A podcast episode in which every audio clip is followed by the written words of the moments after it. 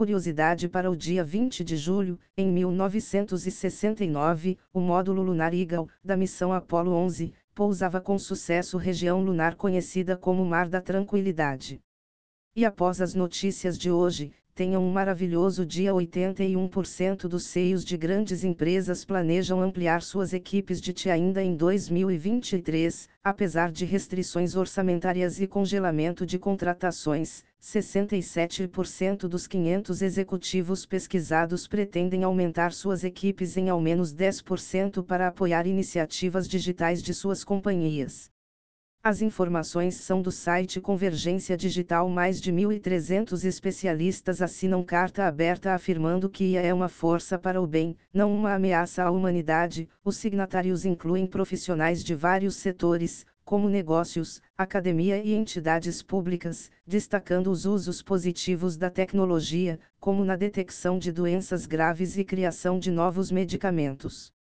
As informações são da BBC Samsung lança cadeado Galaxy no Brasil, serviço para bloqueio remoto de segurança em smartphones Galaxy, por meio de uma ligação telefônica ou acesso a um site específico utilizando apenas o CPF e uma senha é possível bloquear completamente o aparelho, incluindo o acesso a aplicativos de bancos, mensagens e redes sociais. O serviço custa 40 reais por ano, mas modelos mais recentes ganham o recurso de graça por dois anos. As informações são do site da Samsung Apple já estaria testando ferramenta de inteligência artificial similar ao Chat GPT. O Ajax seria um modelo de LLM e serviria como base de um chatbot, chamado internamente de Apple GPT. A empresa, entretanto, ainda não teria definido uma estratégia clara de como implementar a tecnologia em seus dispositivos.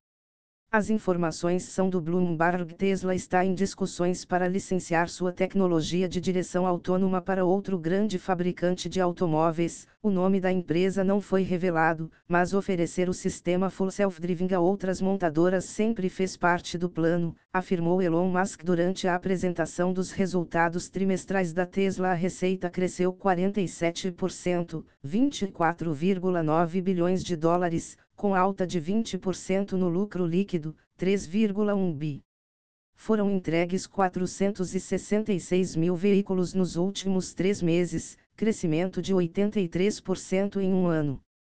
As informações são do site The Verge. Pesquisadores de Stanford publicam primeiro estudo demonstrando objetivamente queda no desempenho dos modelos de linguagem da OpenAI ao longo das últimas atualizações, as versões de março e junho de 2023 foram comparadas em tarefas como resolução de problemas matemáticos, geração de código e raciocínio visual. Como exemplo, a capacidade do GPT-4 em identificar números primos caiu drasticamente de 97,6% para apenas 2,4%. As informações são do site Ars Technica. Google pretende habilitar todas as novas APIs de navegação privada ao Chrome até o terceiro trimestre de 2024. A ativação será gradual até a eliminação completa dos cookies de terceiros do navegador. As informações são do site TechCrunch.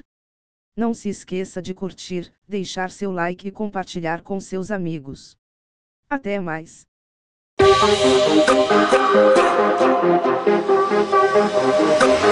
Yeah.